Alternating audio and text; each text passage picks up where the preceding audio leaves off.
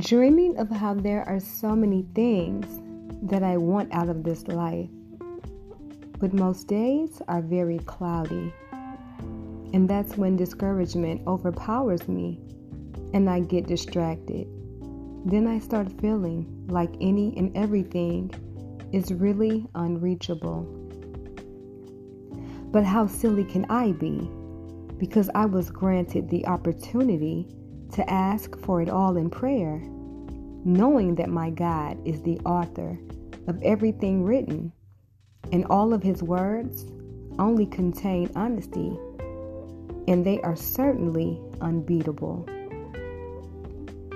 The power of prayer is unwavering, and I gained strength as a child early on as I learned how to erase that judgmental environment that I could have been locked into if the spirit that surrounded me wasn't there.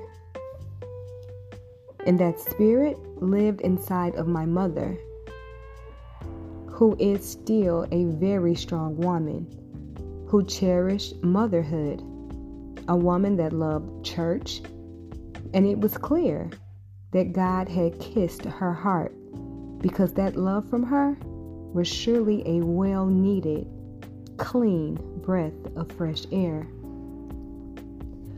Wanting nothing more than to unleash and give every bit of love that was stored inside of my heart and soul for others to hold as they clean and healed anything broken the same as God would.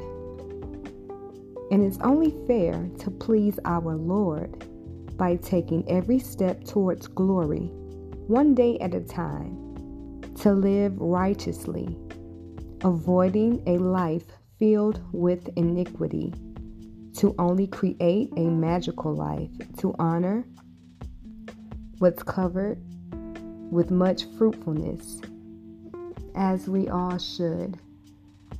All faith no fear.